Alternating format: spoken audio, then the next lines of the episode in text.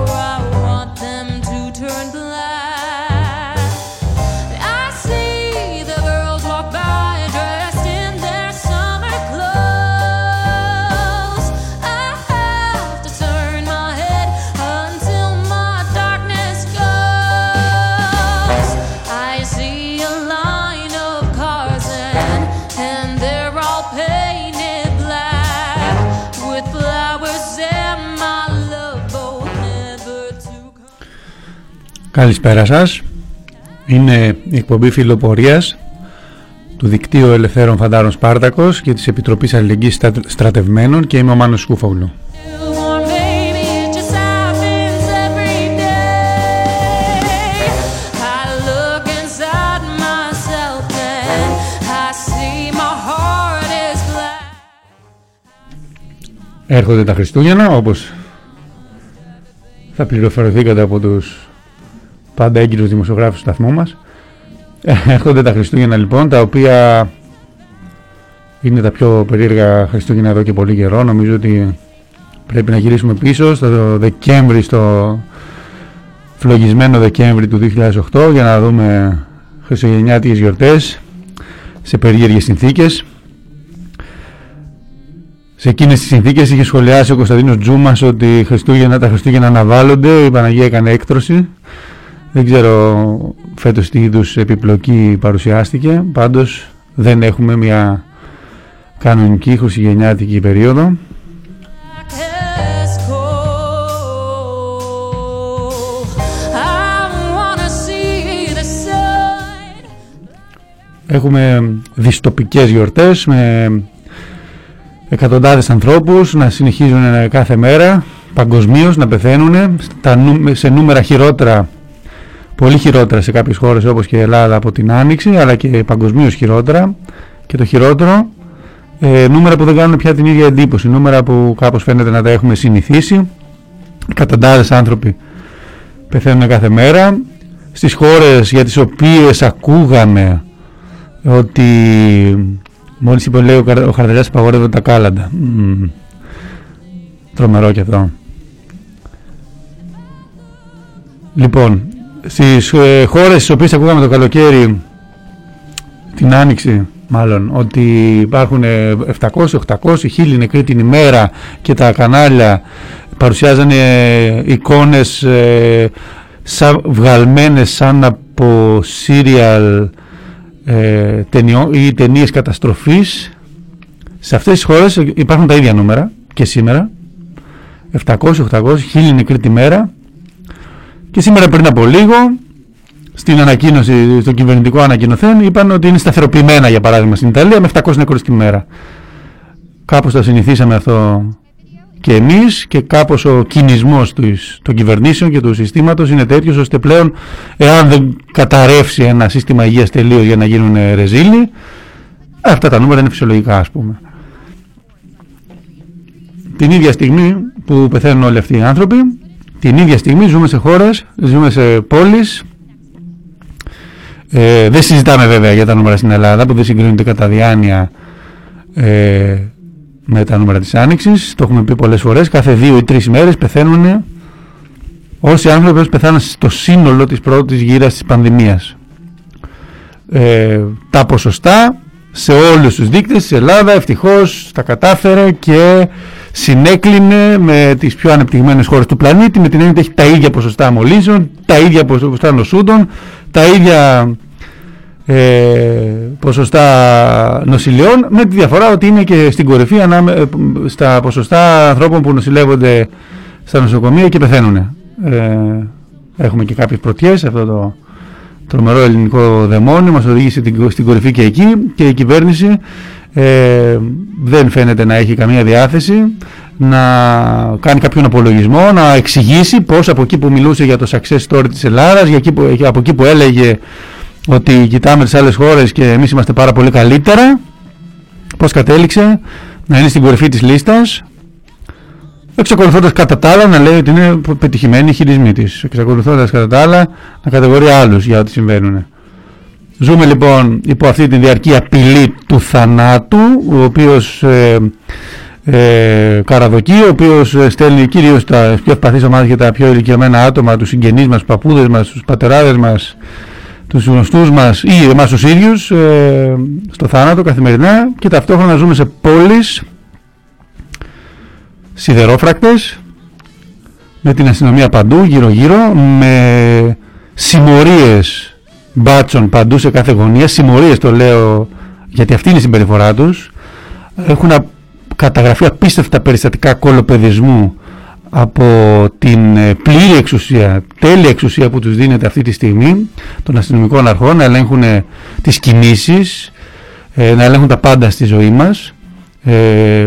Ε, ξέρετε πολύ καλά, έχετε ξανακούσει από αυτή την εκπομπή, η άποψη δική μας δεν είναι ότι δεν θα έπρεπε να υπάρχει κάποιος αυτοπεριορισμός. Γνωρίζουμε πολύ καλά ότι ο μόνος τρόπος να προστατευτούμε είναι να φυλαχτούμε γιατί δεν θα μας σώσει κανένα σύστημα υγείας και κανένα καπιταλιστικό κράτος από αυτή την πανδημία. Αυτό δεν σημαίνει όμως ότι μπορούμε να ανοιχτούμε την εικόνα της ε, αστυνομικής αλυταρίας στο πεζοδρόμιο ή στους δρόμους ε, να κόβουν βόλτες με τις μηχανές ανάποδα στους δρόμους σε κάθε πεζόδρομο να ράζουν όπου θέλουν χωρίς μάσκες να καπνίζουν, να καλαμπορίζουν να πίνουν τον καφέ τους και όποτε δεν τους αρέσει κάποιος όποτε τους γουστάρει, όποτε τους γουστάρει όποτε κάποιος δουν ότι είναι ξένους πάρα πολύ συχνά βέβαια, άμα προσέξετε πάτε να δείτε στην Αχαρνών. Για κάθε 12 ανθρώπους που περνάνε, οι 11 που σταματάνε είναι ξένοι. Δεν είναι τυχαίο αυτό φυσικά. Σου λέει εδώ πέρα, πιο εύκολο να τσιμπήσουμε κανένα πρόστιμο, μπορεί να μην ξέρουν και όλα, να τους τρομοκρατήσουμε. Καλή ευκαιρία. Και γενικότερα, νεολαίου, όποιου δεν τους αρέσει, έχουν καταγραφεί περιστατικά ε, τεχνητών προστήμων. Δίνει το χαρτί, στο σκίζουν. Ήσουν εδώ, δεν φορούσες μάσκα, άντε απόδειξέ το σε όποιον δεν τους αρέσει μια τέτοια κατάσταση ε, δυστοπική πραγματικά ζούμε σε αυτά τα Χριστούγεννα αλλά όχι μόνο σε αυτά τα Χριστούγεννα τους τελευταίους μήνες γενικώς.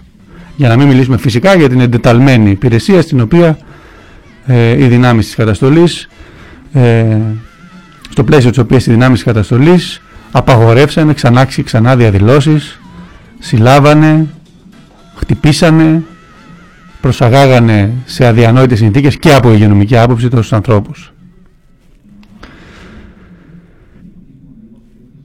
Στρατός λοιπόν, σαν στρατός κατοχής φαίνεται η αστυνομία, αλλά χρειάζεται από ό,τι φαίνεται και ο κανονικός στρατός.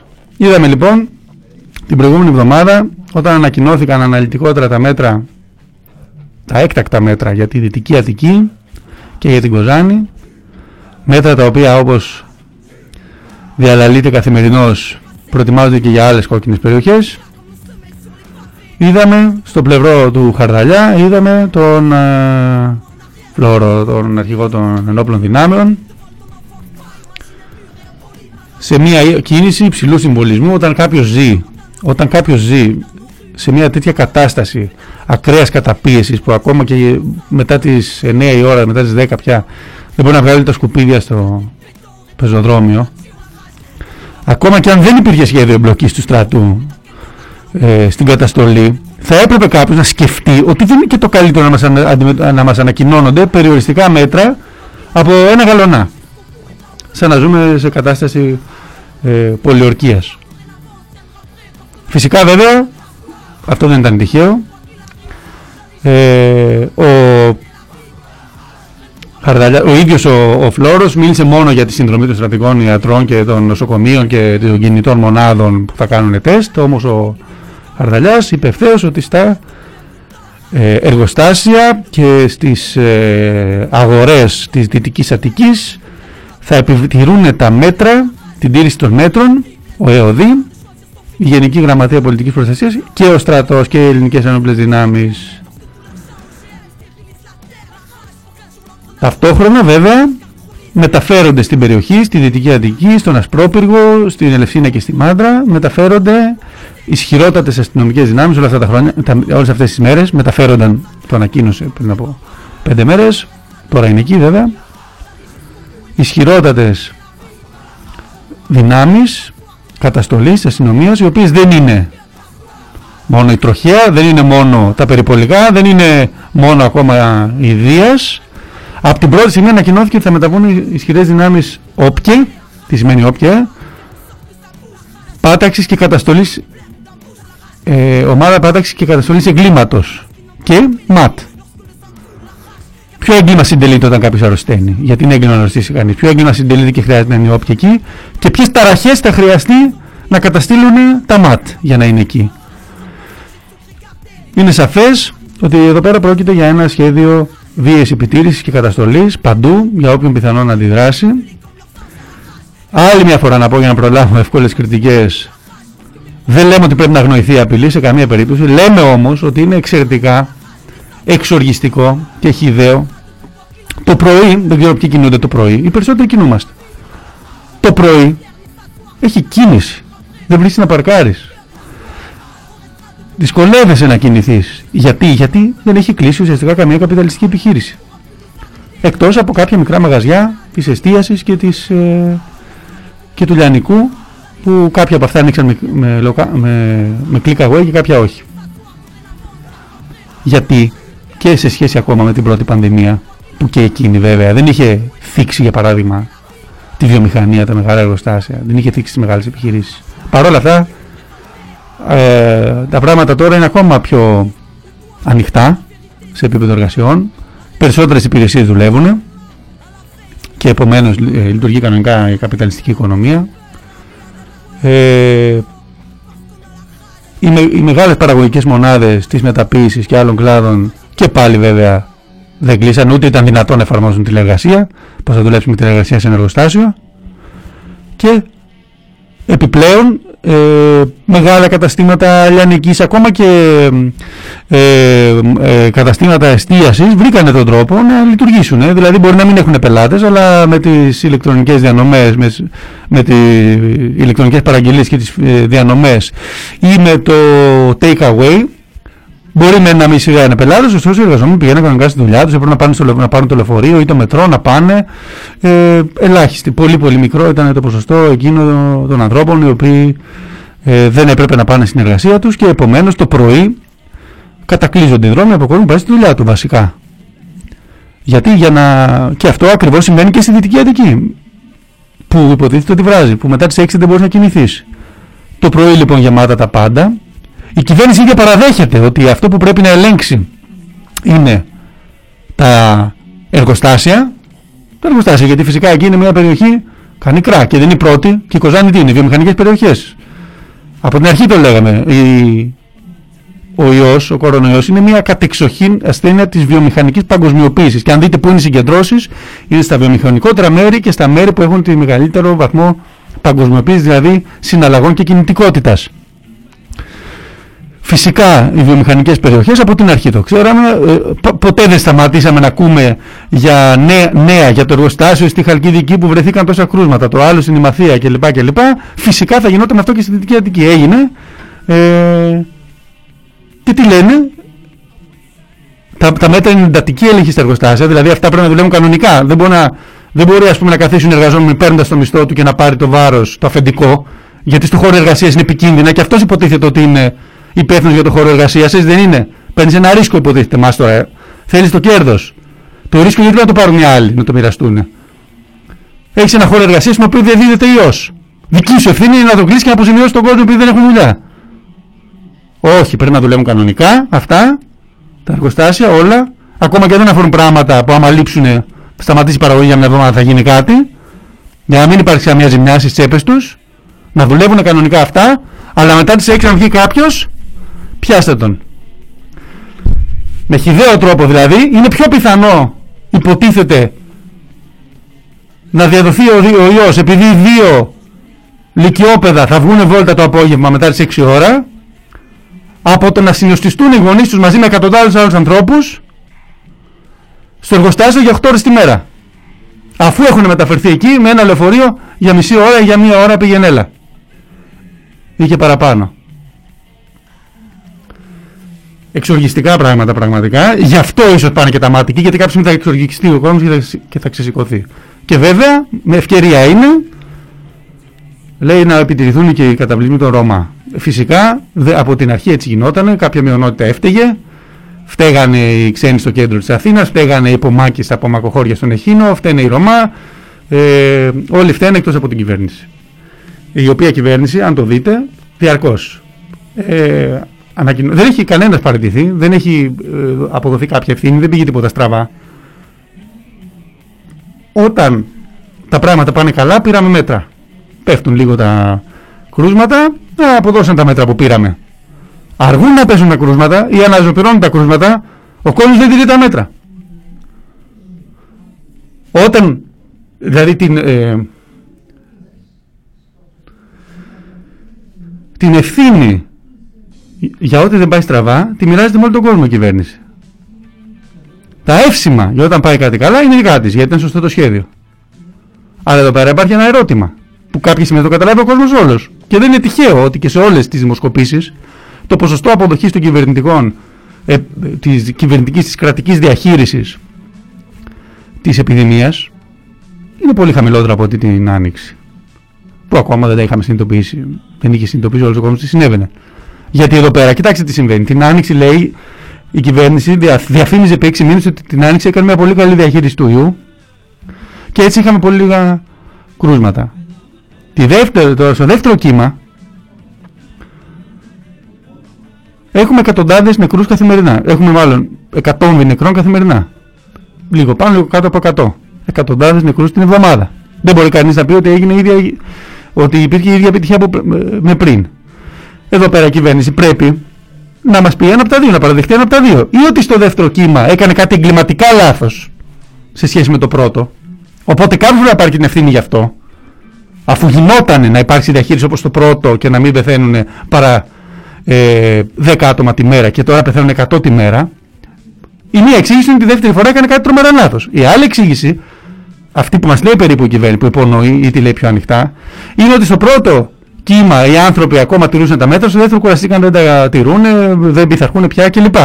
Σε αυτή την περίπτωση όμως, ήταν και πάλι στάση των ανθρώπων που είχε την επιτυχία την πρώτη φορά. Άρα η κυβέρνηση ή είναι εγκληματικά λάθος τη δεύτερη φορά, ή δεν έχει επιδράσει καθόλου στη διαχείριση της πανδημίας και όλοι όλα εξαρτώνται από τη στάση του, του γενικού πληθυσμού, του κόσμου, των εργαζομένων κλπ. Τίποτα. Αυτό φυσικά, αυτή τη γελία, τη τρανταχτή αντίφαση δεν μας την απαντάνε. Τι κάνανε λοιπόν; Τα κάνανε σκατά στο δεύτερο γύρο; Ή εξ αρχής η δική τους διαχείριση δεν είχε σε τίποτα να κάνει; Με, δεν, είχε, δεν επηρεάζει καθόλου την εξέλιξη του ιού. Θα ήθελα εδώ πέρα, μια που το ανέφερα, να σταθώ για λίγο στη, στο ζήτημα της εμπλοκής του στρατού, της ανακοινωμένης εμπλοκής του στρατού στο, στη Δυτική Αττική και στην επιτήρηση των μέτρων. Εντάξει, πάντα υπάρχει και ένα τεχνικό κομμάτι σε αυτά.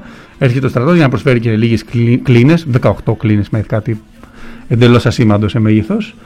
Είναι το διαβατήριο για να εμπλακεί όμως ένας μηχανισμός που ξέρουμε το σκοπό του σε κάθε καπιταλιστικό κράτος. Ο στρατός είναι η ένοπλη βία προς τα έξω, προς τους ανταγωνιστές και η ένοπλη βία προς τα μέσα, προς όποιον αμφισβητήσει. Προς τους εργαζόμενους βασικά, ευρύτερα. Θα ήθελα λοιπόν ε, στην ε, Δυτική Αττική, εκεί που ήδη καταγγέλλεται ότι η αστυνομία αυτό που κάνει βασικά είναι να μοιράζει πρόστιμα σε εργαζόμενους, σε εργολαβικούς εργαζόμενους για παράδειγμα, που δουλεύαν σε αποθήκη αλυσίδα σούπερ μάρκετ. Αυτοί πηγαίνανε, δεν είχαν το σωστό χαρτί ή κάτι τέτοιο και φάγανε πρόστιμο. Ο εργοδότης τους, στον οποίο αποδείχθηκε ότι όντως πηγαίνανε για να δουλέψουν, δεν τρώει πρόστιμο. Το διανοείστε αυτό τελικά όντως πηγαίνανε να δουλέψουν. Κι όμως, επειδή δεν έχουν το σωστό χαρτί, τρώει το πρόστιμο. Αν είναι επικίνδυνο το να πάνε, αυτός που τους φέρνει στη δουλειά του γιατί, γιατί μένει στο πυρόβλητο; Αυτά γίνονται και σε αυτά προσκαλείται και ο στρατός. Έχουμε ένα γράμμα θέλω να διαβάσω ενός ε, συναδέλφου Φαντάρου, ο οποίος πρόσφατα έχει απολυθεί από το στρατό και ε, επέστρεψε στην περιοχή του που είναι η Δυτική Αττική και εκεί εργάζεται στη βιομηχανία, δηλαδή δουλεύει στο εργοστάσιο. Γράφει λοιπόν ο συνάδελφος. Επιστολή καταγγελίας. Την έχει στείλει και είναι δημοσιευμένη στην ιστοσελίδα του δικτύου Ελεύθερων Φαντάρων Σπάρτακος. Είμαι ένας πρόσφατα απολυμμένος φαντάρος που δουλεύω σε ένα εργοστάσιο της Δυτικής Αττικής. Στη, στη θητεία μου είχα την ατυχία να ζήσω την καραντίνα για 71 ημέρες κατά την περίοδο του πρώτου κύματος του κορονοϊού. Έτσι, στο άκουσμα ότι ο στρατός θα επιτηρεί από εδώ και στο εξής ανθρώπους στην περιοχή μου, λόγω της έξαρσης των κρουσμάτων, ενστικτοδός σκέφτηκα να στείλω ένα γράμμα απευθυνόμενος στους φαντάρους που κάνουν τώρα τη θητεία τους. Στη βιομηχανική ζώνη του Θριασίου, όπου δεν πατάει κανένας σε οδή και δεν υπάρχει καμία επιθεώρηση εργασίας να δει τις εργασιακές φαβέλες στις οποίες δουλεύουμε, στις οποίες δεν τηρείται κανένα υγειονομικό πρωτόκολλο εν μέσω πανδημίας, σε αυτή την περιοχή στοχοποιούνται για μια ακόμη φορά οι φτωχοί. Οι φτωχοί που άλλοτε θα είναι εργαζόμενοι στα εργοστάσια και τις αποθήκες, άλλοτε θα είναι φαντάροι που ζουν στην καραντίνα χωρίς μέτρα προστασίας από τον ιό, άλλοτε θα είναι κάτοικοι που βγήκαν να πάρουν τον αέρα τους, άλλοτε θα είναι Ρωμά ή Ρωσοπόντιοι όπως τους αποκαλούν, που δεν φωνάρε μάσκες σε κάθε περίπτωση φταίνει η φτωχή για τα κρούσματα και όχι τα ανεπαρκή μέτρα στους όρους εργασίας, η απουσία προσλήψεων στα νοσοκομεία, ο συνοστισμός στα λεωφορεία κτλ. Το lockdown δεν αλλάζει σε τίποτα τη λειτουργία της βιομηχανικής ζώνης, ενώ τα rapid test που γίνονται είναι αναποτελεσματικά. Ενώ ο στρατός δεν έχει διασφαλίσει ούτε στο ελάχιστο για τους φαντάρους αξιοπρεπείς συνθήκες διαβίωσης και προστασίας από τον κορονοϊό, υποτίθεται θα δώσει τα φώτα του στην καταπολέμηση του κορονοϊού στη Δυτική Αττική. Δουλευόμαστε; Τα στρατόπεδα αποτελούσαν και στο πρώτο κύμα κορονοϊού, αλλά και τώρα, υγειονομικές βόμβες, καθώς δεν έχει πάρθει κανένα ουσιαστικό μέτρο όπως προτείνει το δίκτυο ε, Σπάρτακος από το Μάρτι κιόλας. Η κυβέρνηση της Νέας Δημοκρατίας, γνωρίζοντας ότι θα εκτοξευθούν τα κρούσματα στην περιοχή λόγω των συνθήκων συνοστισμού στα εργοστάσια, επέλεξε να στοχοποιήσει όλο αυτό το διάστημα τους Ρωμά, τους μετανάστες και τους ποντίους ως αιστείες μόλυνσης προκειμένου να μην θυγούν τα συμφέροντα των βιομηχάνων της περιοχής. Θα επιλέξει λοιπόν ο ελληνικός στρατός με τους στρατιώτες και τα χαμηλόβαθμα στελέχη να καταστήλουν αυτούς τους ανθρώπους. Θα επιλέξει ο ελληνικός στρατός να παρενοχλεί και να επιτηρεί όλους εμάς που απλώς έτυχε να γεννηθούμε στη Δυτική Αττική. Να καταστήλει τον εσωτερικό εχθρό με πρόσχημα τον κορονοϊό μη δεχτείτε για κανένα λόγο να καταστήλετε εργαζόμενους μειονότητες μετανάστες. Συνάδελφε Φαντάρη, μη στρέψετε τα όπλα σας εναντίον των ανθρώπων της δουλειάς. Αυτή είναι η επιστολή του συναδέλφου από τη Δυτική Αττική.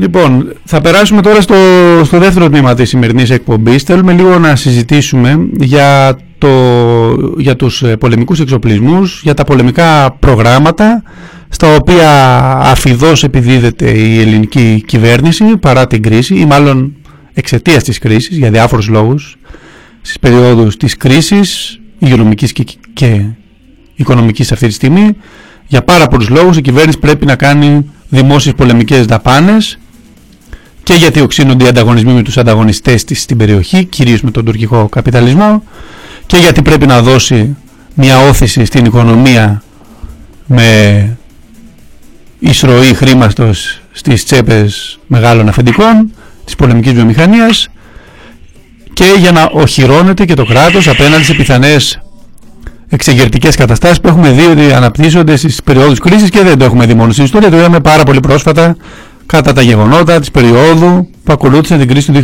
2007-2008 μέχρι και το 2012. Έχουμε σήμερα μαζί μας ε, τον Νίκο Αργυρίου από το από την Επιτροπή Αλληλεγγύης στρατευμένο για το δίκτυο ελεύθερων φαντάρων Σπάρτακος. Ε, Νίκο, γεια σου. Καλησπέρα Μάνο, σε σένα και στους ακροατές σου, στους ακροατές μας. Ε, Έχουμε συζητήσει πολλές φορές, συγγνώμη Νίκο θα σου δώσω αμέσως το λόγο, ε, έχουμε συζητήσει πολλές ε, φορές ε, και πολύ πρόσφατα για τα διάφορα σχέδια εξοπλισμού, αγοράς όπλων στην Ελλάδα. Μιλήσαμε αναλυτικά για τα ανταλλάγματα που φαίνεται να ζήτησε ο Μακρόν για τα, για τα Ραφάλ με την παρουσία του ελληνικού στρατού στην Κεντρική Αφρική.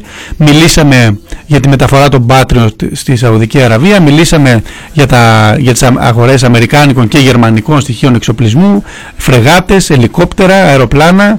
Μιλήσαμε για όλα αυτά. Προσφάτως στο site του Σπάρτακου ανεβήκαν δύο σημαντικές ειδήσεις. Η μία είναι η αναφερόμενη συμφωνία για τη δημιουργία ε, κέντρου ε, αεροπορικής εκπαίδευσης στην Καλαμάτα με το οποίο θα εκπαιδεύει μεταξύ άλλων Ισραηλινά στρατεύματα αλλά και σε συνεργασία με τις ΗΠΑ και τον Καναδά από τη μία και από την άλλη για τη συμφωνία του Πανε, Διεθνούς Πανεπιστημίου Ελλάδος στη θέρμη της Θεσσαλονίκης το οποίο θυμίζω έχει απορροφήσει τα ΤΕΗ Θεσσαλονίκης Κεντρικής Μακεδονίας και Ανατολικής Μακεδονίας. Ε, με το ΝΑΤΟ, δεν είναι το πρώτο πανεπιστήμιο βέβαια. Θυμίζω λίγους μήνες πριν τη διαμαρτυρία φοιτητών στο Πολυτεχνείο ενάντια στα ερευνητικά προγράμματα σε συνεργασία με το ΝΑΤΟ. Άλλη όμως μια ε, συνεργασία πολεμικής υποδομής. Ε, Νίκο μίλησέ μας λίγο για τους πολεμικούς εξοπλισμούς που είναι τόσο καυτό θέμα Λοιπόν, φτιάχνοντας το νήμα του συλλογισμού σου, θα έλεγα το εξής: ότι το τελευταίο χρονικό διάστημα επιχειρείται μια τρομερή προσπάθεια στον ε, ελληνικό στρατό, ε, η οποία έχει τρεις άξονες. Το πρώτο είναι η ανασυγκρότηση των ενόπλων δυνάμεων, το δεύτερο είναι οι εξοπλισμοί και το τρίτο είναι οι μισοφόροι με την προσπάθεια της κυβέρνησης από την αρχή του έτους να κάνει την προκήρυξη των ε, 15.000 ε, μισοφόρων στρατιωτών παρανομαστής ε, αυτής της ε, πολύ μεγάλης και ποιοτικά ε, σημαντικής προσπάθειας είναι νομίζω πέντε άξονες. Είναι η προσπάθεια να δημιουργηθεί, να συγκροτηθεί το Ισραήλ των Βαλκανίων, η Ελλάδα δηλαδή, με τις ένοπλες δυνάμεις ως πάροχος ασφάλειας, ήταν χαρακτηριστικές οι δηλώσεις του διοικητή του ΚΕΝΑΠ σε εκδήλωση ε, στην ε, Κρήτη στα Χανιά όπου μίλησε για το ρόλο των ελληνικών ε, ειδικών ε, δυνάμεων οι οποίες θα προστατεύουν ε, τις ε, πετρελαϊκές ε, εταιρείες οι οποίες θα αναζητούν κοιτάσματα στα νότια της Κρήτης το πρώτο είναι αυτό. Το δεύτερο είναι η προσπάθεια αναβάθμισης του στρατηγικού ρόλου ε, του ελληνικού κράτους με δράσεις στα Βαλκάνια, την Ανατολική Μεσόγειο, τη Μέση Ανατολή και την Αφρική. Πράγματα τα οποία παρουσίασε και προηγουμένως.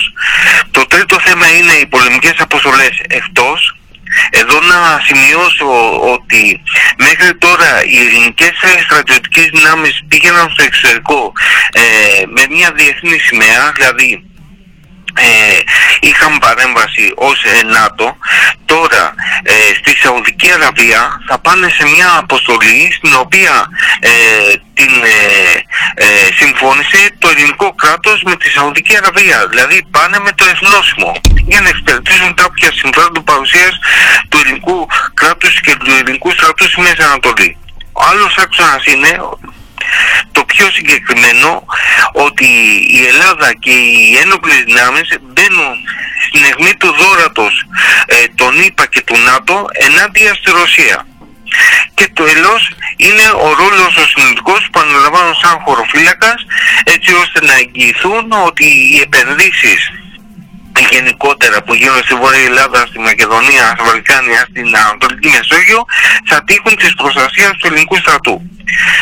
Εύκολα κανένας καταλήγει επομένως παρατηρώντας τις εξελίξεις και τις ανακοινώσεις σε δύο σοβαρά συμπεράσματα.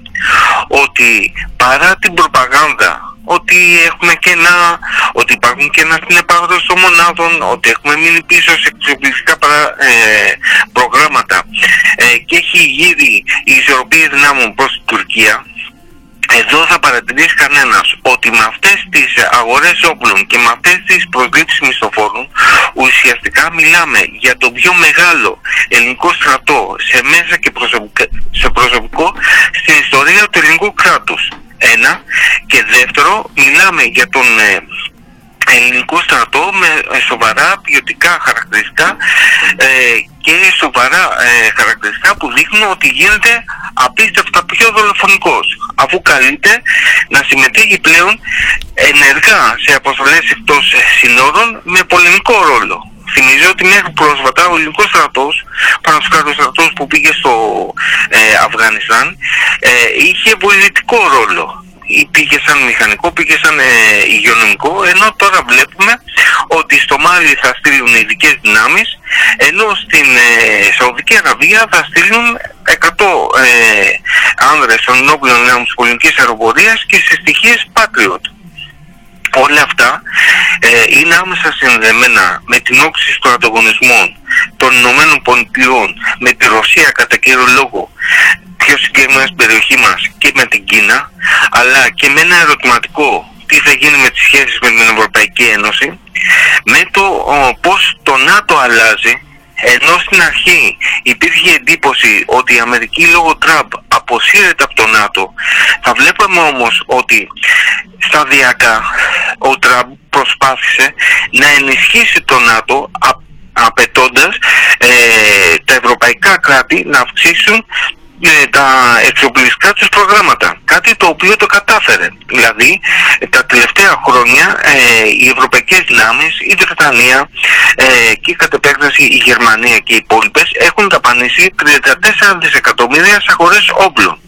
Μέχρι την τελευταία σύνοδο την οποία κάναν, όπου υπήρχε η δέσμευση ότι το ΝΑΤΟ γίνεται πιο συγκεντρωτικό, πιο αποφασιστικό έτσι ώστε να ε, κλείψουν τα φαινόμενα ότι ο καθένας κάνει ό,τι θέλει και ο καθένας ε, ανάλογα ε, θα κρίνει αν θα συμμετέχει σε αποστολές. Χαρακτηριστικό επεισόδιο το πόλεμο ε, στη Λιβύη που είχαμε ε, την εισβολή μιας συμμαχίας προθήμων και όχι του ΝΑΤΟ συνολικά ε, όπως θα περίμενε κανένας. Από την άλλη μεριά έχεις όλες τις συγκόκκινες ε, τάσεις στη συμμαχία ε, ΙΠΑ Ευρωπαϊκής Ένωσης που τον τόνο δίνει ο Μακρόν που θέλει μιλάει για ευρωστρατό ευρωπαϊκή πολιτική ε, άμυνας ασφάλειας εντός και εκτός Ευρωπαϊκής Ένωσης. Και από την άλλη μεριά όλα αυτά συναφρώνονται στον ελληνοτουρκικό ανταγωνισμό και στους όρους που διεξάγεται με μια σημαντική παράμετρο ότι με, με πρωτοβουλία της κυβέρνησης ΣΥΡΙΖΑ ΑΝΕΛ και στη συνέχεια με τις κινήσεις που κάνει η κυβέρνηση Μητσοτάκη ουσιαστικά ο πόλεμος θεωρείται πυλώνας ε, ανάπτυξης και έχει όλη αυτή την προσπάθεια αναδιάθρωσης της πολεμικής βιομηχανίας που ιδιωτικοποιείται της σύνδεσης όπως περιέγραψε της πολεμικής βιομηχανίας του στρατού και του ΝΑΤΟ με τα ε, εκπαιδευτικά ιδρύματα και δεν είναι καθόλου τυχαία η επιλογή που κάνουν να βάλουν την αστυνομία μέσα στα πανεπιστημιακά ιδρύματα. Αν επομένως όλα αυτά ισχύουν και διαμορφώνουν το πλαίσιο των αλλαγών, καλούμαστε να δούμε τις συγκεκριμένες επιλογές τις οποίες κάνει το ελληνικό κράτος και η κυβέρνηση της Νέας Δημοκρατίας όσον αφορά τα εξοπλιστικά προγράμματα. Εδώ θα μπορούσαμε να δούμε επιμέρους επιλογές που γίνεται και αφορούν το κάθε ξεχωριστό όπλο. Ε, θα ξεκίναγα από το πολεμικό ναυτικό όπου τον τόνο δίνουν ε, τα υποβρύχια και πιο χαρακτηριστικά η επιλογή να αγοραστούν εκτάκτως οι τορπίλες ε, από τη Γερμανία για να τα ενισχύσουν.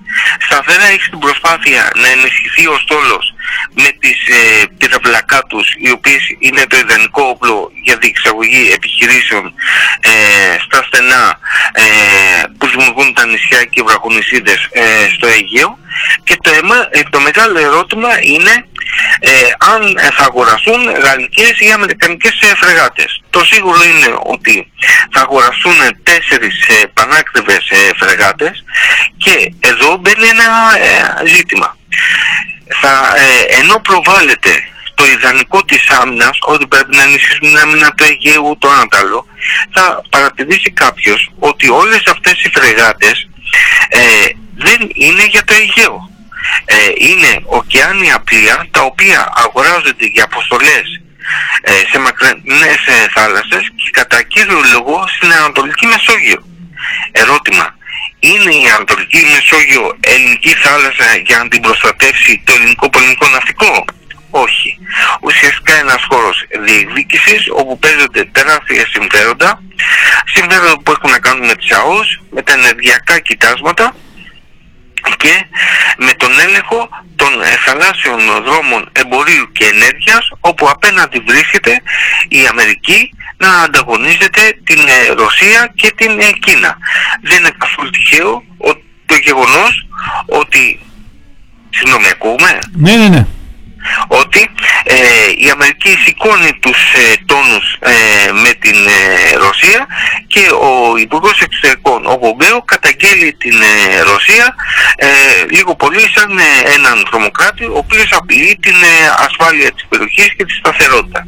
Βέβαια πάντοτε όταν μιλάνε, μιλάνε ε, για σταθερότητα, μιλάνε για σταθερότητα και την επιβολή των δικών τους σχεδίων και είναι χαρακτηριστικό το πώς η Αμερική αυτή τη στιγμή είναι η χώρα η οποία όχι μόνο ήταν αυτή που αποσταθεροποίησε τη Μέση Ανατολή με τις ε, επεμβάσεις που έγιναν στην, ε, στο Ιράκ ε, και, την, ε, και το Αφγανιστάν αλλά ουσιαστικά ο βασικός λόγος αποσταθεροποίησης στην περιοχή του Καυκάσου, της Ευρώπης, της Ανατολικής Μεσογείου είναι η Αμερικανική πολιτική. Δηλαδή η Αμερική ουσιαστικά πρώτη χώρα σε εξαγωγή ενέργεια και φυσικού αερίου και πετρελαίου πλέον ουσιαστικά θέλει να αρπάξει τις αγορές, τις ευρωπαϊκές αγορές ενέργειας από τη Ρωσία. Η Αμερική επομένως επιτιθέμενη όταν μιλάει για ε, την ανάγκη να ανεξαρτοποιηθεί, να σπάσει η εξάρτηση της Ευρώπης από την ε, Ρωσία σαν προμηθευτή ενέργειας, ουσιαστικά αποσταθεροποιεί την περιοχή, ανατρέπει τις σχέσεις που υπάρχουν και θέλει να αρπάξει αυτή τις αγορές. Αυτό φαίνεται στους πολέμους του Καυκάσου, στη Γεωργία, στην Ουκρανία, ε, σε όλη την περιοχή. Το πώς μεταφέρεται αυτό το κλίμα στα Βαλκάνια, με τη Συμφωνία των Πρεσπών, τον ανταγωνισμό και τη Μακεδονία, αυτά που συμβαίνουν στο Κόσοβο, στη Σερβία και πολύ περισσότερο φαίνεται στο πώς ε, μπαίνει το θέμα των κυρώσεων για τις εταιρείες οι οποίες ενεργοποιούνται στο Nord Stream όπου είναι ο βασικός αγωγός εφοδιασμού της Γερμανίας και της Ευρώπης κατ' επέκταση από την Ρωσία. Και βλέπετε αυτή τη στιγμή ότι δεν υπάρχει ένα ενίο μπλοκ συμφερόντων είπα Ευρώπης απέναντι στη Ρωσία. Υπάρχουν διαφοροποιήσεις και φυσικά η Γερμανία σε καμία περίπτωση δεν θέλει να αντικαταστήσει την ε, Ρωσία ε, με την Αμερική με τον τρόπο τον οποίο, τον οποίο επι- προωθεί αυτή τη στιγμή η Αμερικανική κυβέρνηση. Θα ανήκανε και στη σύνοδο οι διαφοροποιήσεις αυτές βέβαια, που τις σχολιάσαμε και την προηγούμενη φορά. Ακριβώς, εδώ έχουμε κυρώσεις, έχουμε κόντρες μεγάλες, έχουμε αναμετρήσεις και ε, κάποιος θα έλεγε ότι αυτό το κλίμα και αυτή ε, η διαφοροποίηση συμφερόντων φαίνεται και στην Ανατολική Μεσόγειο και στο ρόλο που κρατάνε και συγκεκριμένα κράτη. Δεν είναι μόνο το γεγονός ότι η Ευρωπαϊκή Ένωση δεν έχει ένα ενιαίο πυρήνα ε, πολιτικής που να εκπροσωπεί τα ενιαία συμφέροντά τους, όπου η Ιταλία κάνει, έχει άλλες επιλογές, άλλες επιλογές έχει έχει η Γαλλία, άλλες η Γερμανία, αλλά φαίνεται ότι η, η Ανατολική Μεσόγειο, ο τρόπος που αναβαθμίζεται στο πλαίσιο της Αμερικάνικης ατζέντας να χρησιμοποιήσουν την Αλεξανδρούπολη, την Καβάλα, σαν διάβλο επικοινωνίας τροφοδοσίας των Βατκανίων της Κεντρικής και Ανατολικής Ευρώπης και κατ' επέκταση στο σύνολο της Ευρώπης με το Αμερικάνικο ε, πετρέλαιο και φυσικό αέριο δεν βρίσκει σύμφωνος όλους. Και γι' αυτό ας πούμε υπάρχουν και μια σειρά ε, διαφοροποιήσεις σε σχέση με τα υπόλοιπα. Τελειώνω όμως αυτό το ε, τομέα και θέλω να έρθω στο επίπεδο της πολεμικής μη- ε, αεροπορίας όπου υπάρχουν κρίσιμα συμπεράσματα και όπου πέφτουν και τα περισσότερα λεφτά για να το πούμε απλά και κατανοητά. Το πρώτο θέμα είναι το τεράστιο συμβούλιο που κλείστηκε με τους Γάλλους. Είναι τα γαλλικά Ραφαέλ, τα οποία το κόστος απογειώνεται στα 2,3 δισεκατομμύρια ευρώ. Κόστος για μεταχειρισμένα και σύγχρονα αεροσκάφη, στο σύνολο 18, ε, τα οποία έχουν τρομερά όπλα και τρομερά τρομερές ε, δυνατότητες ε, έτσι ώστε ναι μεν δεν είναι τεχνολογία stealth αλλά έχουν πάνω ε, συστήματα για να ε, ακυρώνουν τα ραντάρ ε, που βρίσκονται ε, σε βάσεις, σε στόχους ε, που θέλουν να πλήξουν. Το είδαμε αυτό να συμβαίνει ε, όταν η Γαλλία ε, επιτέθηκε ε, στην τουρκική βάση στη Λιβύη την οποία προστάτευαν τα ρωσικά αντιπεραυλικά συστήματα ε, TOR την οποία ε, κατέστρεψε και αυτό ήταν και ένας από τους λόγους που οδήγησαν το ελληνικό κράτος να το προμηθευτεί. Ε, επίσης, πέρα από αυτό το συμβόλιο υπάρχει ε, η λογική να εξυγχρονιστούν τα Mirage 2005, να αγοραστούν ΙΟΑΒ, μη επαδρομένα αεροσκάφη γαλλικά για την ε, πολιτική αεροπορία, αλλά δίπλα σε αυτούς τους γαλλικούς ε, εξοπλισμούς, ε, στα γαλλικά εξοπλιστικά προγράμματα βρίσκονται τα αμερικανικά. Δηλαδή βρίσκεται το Orion, το ανθρωποβρυχιακό αεροσκάφος και το οποίο έχουν δώσει 600 εκατομμύρια ε, δολάρια και κατά κύριο λόγο συναντούμε τον εξυγχρονισμό των F-16. Ενώ ο αρχικός σχεδιασμός και η συμφωνία που είχε κάνει η κυβέρνηση ε, Τσίπρα Καμένο με τον ε, Τραμπ ήταν και από τον εξυγχρονισμό των πιο σύγχρονων F-16 Block 60 όπου να πάνε στην επόμενη κατηγορία ε, F-70 τώρα βλέπουμε ότι η κυβέρνηση προωθεί ένα επιπλέον συμβόλαιο της τάξης των 700 εκατομμυρίων ευρώ για να εξυγχρονίσει και τα προηγούμενα F-16 Block 50. Αυτό σημαίνει ότι η ελληνική αεροπορία αποκτά την υπεροπλία στο Αιγαίο και την Ανατολική Μεσόγειο. Έχει περισσότερα, ε, περισσότερο όσον αφορά την, ε, τη νέα γενιά αεροσκαφών, η, η Τουρκία δεν έχει Ραφαέλ, ε, από τα F-16, ενώ η Τουρκία έχει F-16, όμως έχει περισσότερα, έχει 245, ενώ η Ελλάδα έχει 150, όμως της Ελλάδος είναι πιο αναβαθμισμένα και επιπλέον θα δει κανένας ότι τα F-16, F-70 όταν θα τα εξυγχρονίσει η Longit ουσιαστικά είναι τα αεροσκάφη εκείνα τα οποία μπορούν να αντιμετωπίσουν την ρωσική πολεμική ε, αεροπορία στα Βαλκάνια. Άρα βλέπουμε ότι υπάρχουν ευρύτερες ανάγκες οι οποίες ε, δρομολογούνται και ικανοποιούνται μέσα από αυτούς τους εξοπλισμούς. Επιπλέον, με βάση αυτά τα αεροσκάφη και την αξιοποίηση των αεροπορικών βάσεων στην Κρήτη, η Ελλάδα για πρώτη φορά από το 1974 μπορεί να υπηρετήσει το ενιαίο αμυντικό δόγμα, τον ενιαίο αμυντικό χώρο Ελλάδας-Κύπρου. Το είδαμε το καλοκαίρι να συμβαίνει με την αποστολή των 6 F-16. Τώρα βλέπουμε ότι με, με την ποιοτική αναβάθμισή τους, με τα όπλα τα οποία θα φέρουν ε, και όλα τα συστήματα που θα έχουν πάνω, θα μπορούν να ικανοποιήσουν α, αυτές τις ανάγκες. Στο βάθος των πολεμικών προμηθειών βρίσκεται το F-35.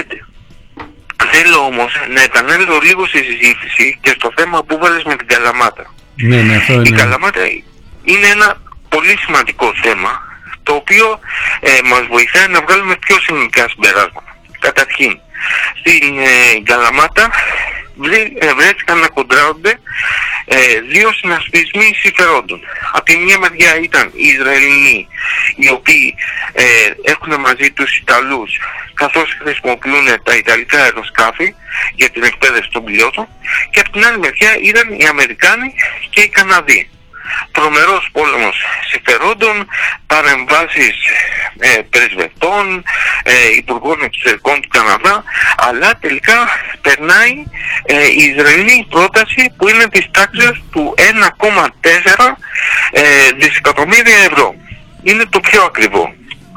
Ταυτόχρονα αυτό δείχνει ότι γίνεται μια στρατηγική επιλογή ενίσχυσης της συμμαχίας με το Ισραήλ, ενίσχυσης του πολεμικού άξονα Ελλάδας-Κύπρου-Ισραήλ ε, και μαζί με, το, με την Καλαμάτα ε, δίνεται η ΕΛΒΟ σε Ισραηλινή εταιρεία Η Ελβάνη. αλλά και υπάρχει η συνομιλία, η, ε, η κατεύθυνση η, ε, η Ισραηλινή εταιρεία να δώσει, το, και- να προμηθεύσει το καινούργιο τι- ε, εθνικό τυφέκιο αυτό όπλο που θα αντικαταστήσει το G3 και το όπλο το οποίο θα αντικαταστήσει τα τζιπάκια της Mercedes που ζήσαμε ε, όλοι τα τελευταία χρόνια με το νέο Jeep. Άρα υπάρχει μια συνολικότερη διακλάδωση συμφερόντων το οποίο μιλάει και από την άποψη το πώς θα ενισχυθεί η ελληνική πολεμική βιομηχανία με τις συνεργασίες και όλο αυτό το πράγμα. Ε, η Καλαμάτα όμως έχει ένα επιπλέον στοιχείο. Το κέντρο για το διεθνές ε, εκπαιδευτικό πρόγραμμα που θα εκπαιδεύει τους πιλότους ουσιαστικά μπήκε σαν ιδέα από το ΣΥΡΙΖΑ όταν υπουργός ε, Άμυνας ήταν ο Καμένος. Πάτησε πάνω στην άσκηση η Νίοχος που άρχισε να πραγματοποιείται το 2005 με τη διεθνή συμμετοχή και ουσιαστικά ε, από τότε αρχίζουν οι συνομιλίες με τις ίδιες εταιρείες που τώρα ανταγωνίζονται και καταλήγουν να υπογράψει τη συμφωνία ε, η κυβέρνηση Μητσοτάκη. Τι σημαίνει όμως αυτό; Εδώ υπάρχει μια αντίφαση που δεν μπορούν να, να την απαντήσουν οι μιλιταριστές και εθνικιστές. Δείτε, η ελληνική πολεμική βιομηχαν- ε, αεροπορία έχει από τους καλύτερους ε, πιλότους στο ΝΑΤΟ. Γιατί, γιατί είναι εκπαιδευμένοι στις καταστάσεις ανταγωνισμού στο Αιγαίο όπου καθημερινά γίνονται όλες αυτές οι αερομαχίες. Αυτή την εμπειρία τους μετατρέπει στους καλύτερους πιλότους. Τώρα, πώς είναι δυνατόν μια Ισραηλινή εταιρεία που απαρτίζεται από πιλότους οι οποίοι καθημερινά βομβαρδίζουν αμάχους στην κατεχόμενη Παλαιστίνη ή βομβαρδίζουν στη Συρία με την ασφάλεια όμως ότι βομβαρδίζουν από την ασφάλεια του εναέριου χώρου του Λιβάνου. Δεν περνάνε τα σύνορα, δεν περνάνε στον εναέριο χώρο της Συρίας.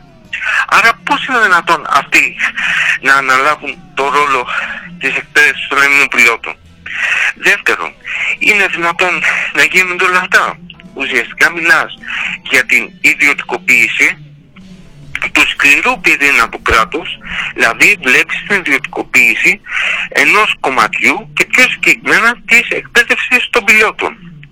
Μάλιστα, αυτή η ιδιωτικοποίηση δεν γίνεται μόνο για την εκπαίδευση των Ελλήνων πιλότων, αλλά σου λέει ότι εδώ εν δυνάμει μπορεί να φέρω ε, αερο, ε, τους πιλότους από τις αεροπορίες ευρωπαϊκών κρατών, αραβικών κρατών και να τους ε, εκπαιδεύω. Ερώτημα, γιατί γίνεται αυτό; Νομίζω ότι προκύπτει ένα συμπέρασμα ευρύτερα για τους σύγχρονους όρους διεξαγωγής των πολέμων άρα και της εκπαίδευσης των ενόπλων δυνάμων. Δηλαδή, αν προσέξει κανένας το τι γίνεται τα τελευταία χρόνια με τις διεθνείς ασκήσεις, τις συνεκπαιδεύσεις της αεροπορίας στρατού των ειδικών δυνάμων Ελλάδας, Αμερικής, Ισραήλ, με τα αραβικά κράτη.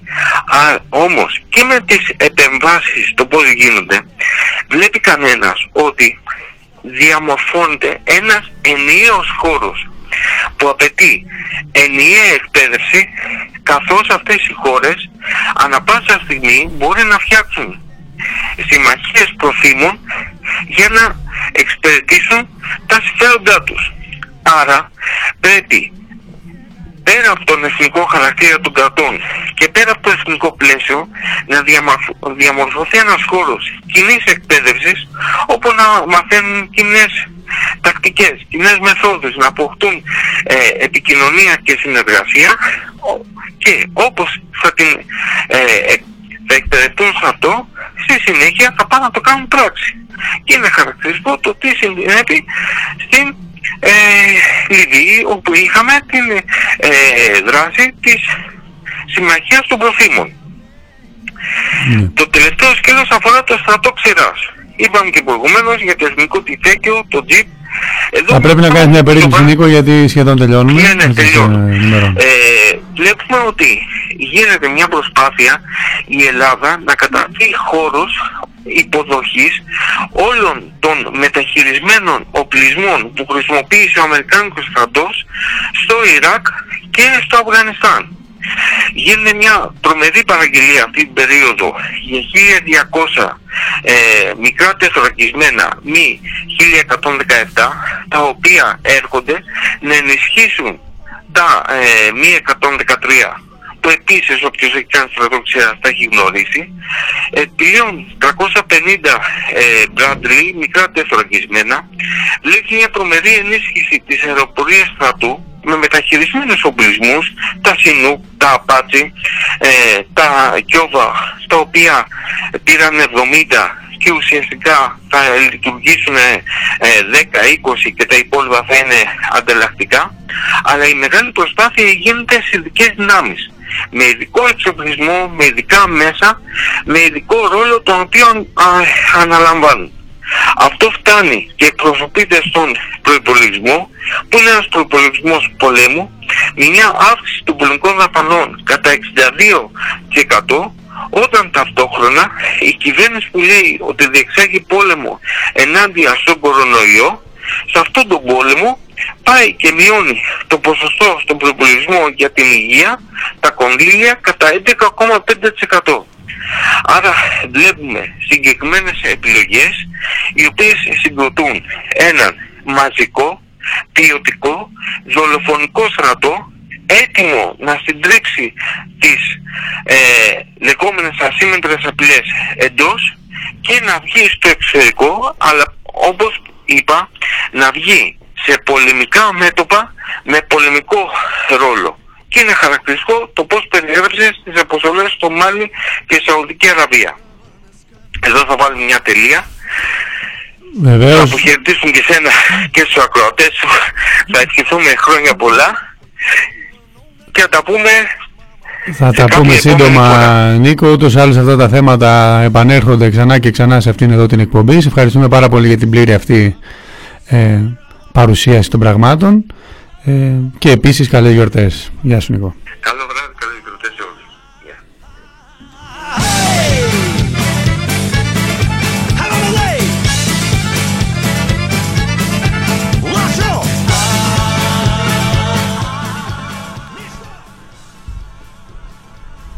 Μιλήσαμε πολύ αναλυτικά με, τον με τον Νίκο. Ο Νίκος ε, εξήγησε ακριβώς με λεπτομέρειες περί τίνος πρόκειται ε, όταν μιλάμε για το, την κούρσα των εξοπλισμών στην οποία η Ελλάδα συμμετέχει πρωταγωνιστικά. Πράγματα στα οποία αναφερόμαστε σχεδόν σε κάθε εκπομπή. Ε, σήμερα τα συζητήσαμε ολοκληρωμένα. Ε, σχολιάστηκε από κάποιους φίλους στο chat ότι ουσιαστικά δεν είναι η πρώτη πολεμική επιχείρηση του ελληνικού στρατού εκτός. Ε, βεβαίως, ε, η- ο ελληνικός στρατός είχε επεκτατική λογική και πριν και σε άλλες εποχές βέβαια, θυμηθούμε τον πόλεμο της Κορέας ας πούμε, και ε, όπως είπαμε στο Αφγανιστάν και στο Ιράκ. Ε, ε, ο Νίκος σχολίασε ότι τις περισσότερες φορές αυτό γινόταν με την αιγύδα του ΝΑΤΟ. Ε, και κάποιοι φίλοι είπαν ότι δεν γίνεται πάντα αυτό. Για παράδειγμα στην Κύπρο υπάρχει ελληνικός στρατός μόνιμα, ένας ξένος στρατός, ένα ξένος στρα- κράτος. Αλήθεια είναι αυτό. Επίσης να θυμίσω την, επι- την επιτήρηση της Ελλάδας στη Μακεδονία και στην Αλβανία, του εναέριου χώρου, την εμπλοκή της στο Κόσοβο. Φυσικά υπήρχαν όλα αυτά. Μιλάμε, νομίζω όμως ότι πράγματι υπάρχει μια αναβάθμιση καθώς η Ελλάδα προσπαθεί να αυξήσει την εμβέλεια του, του ρόλου της ε, με αποστολές σε μεγαλύτερη ακτίνα Στη- είπαμε γιατί, μιλήσαμε για τη Σαουδική Αραβία μιλήσαμε για τη συμφωνία με το Κατάρ μιλήσαμε για τη ε, πιθανή εμπλοκή όλο και πιο πιθανή εμπλοκή στην Κεντρική Αφρική στο πλευρό του Γαλλικού στρατού.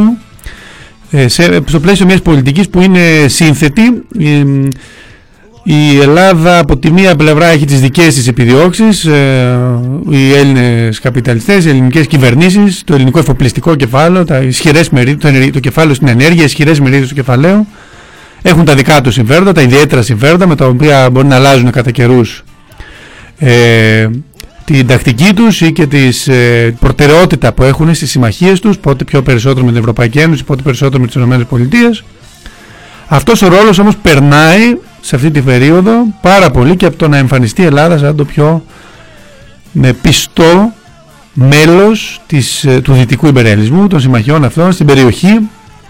Ε, η Ελλάδα αυτό πουλάει, εμείς είμαστε οι αξιόπιστοι και οι πιστοί, η Τουρκία σας απατάει με τους Ρώσους και δεν είναι καθόλου τυχαίο που οι αυτόνομες κινήσεις του ελληνικού στρατού, οι διακρατικές συμφωνίες συμβαίνουν ταυτόχρονα με την ενίσχυση της στρατηγικής συμμαχίας που λέει ο Βορύδης που μας έλεγε πρόσφατα στις Αμερικάνικες προεδρικές εκλογές της στρατηγικής συμμαχίας, διαχρονικής συμμαχίας με τις Ηνωμένες Πολιτείες.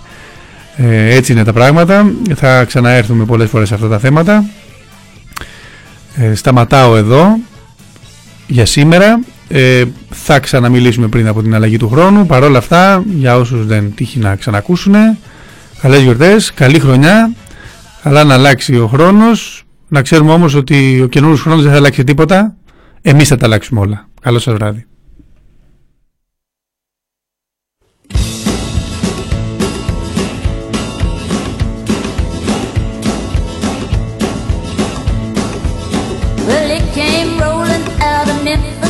Like a hurricane on a Texas tornado. Yeah, it came rolling out of Memphis like a hurricane on a Texas tornado. And we called it rockabilly long before they called it rock and roll. We took a little country music, put some pop in and dressed it up in soul. We took a little country music, put some pop in and dressed it up in soul. That's all we did. And we called it rockabilly long before they called it rock and roll. Hey, coming back again. Ha ha. Hey, rockabilly fever, look out, it might get you, my friend. Now if that fever starts to get you, lay back,